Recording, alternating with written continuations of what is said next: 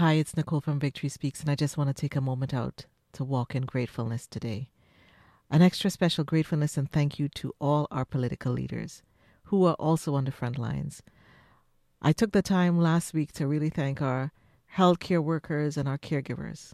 But today I really want to take this time to thank our political leaders on the front line.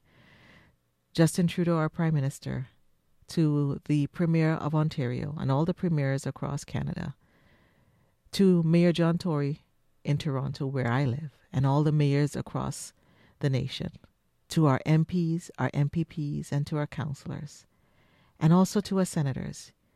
You are working tirelessly to make sure that Canadians are safe, to that Canadians have the resources that they need. I know a lot of people may be complaining, but know that there are some of us that are actually very grateful.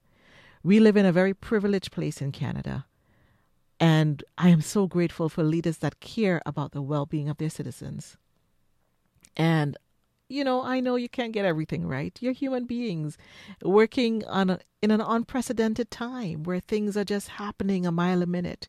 And the numbers are ridiculous in terms of the sick and those that are dying. And I and I know I hear your voices, and we hear your voices as Canadians. I, we hear the tiredness in your voices. We hear the strain. We hear the stress. We hear you say you can't sleep, and when you sleep, what you're thinking of. And we know your staff also are going a mile a minute. And I want to thank the staff behind the scenes of all the leaders that have called out.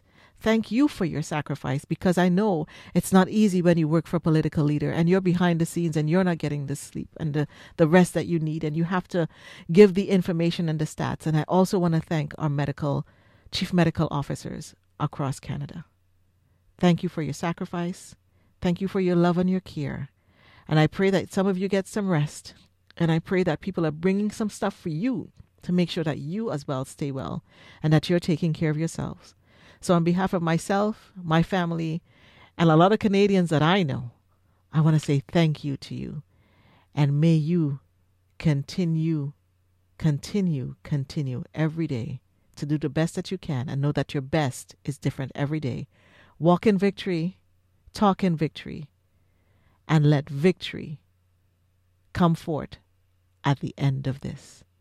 COVID 19 is not going to beat us. The coronavirus is not going to beat us.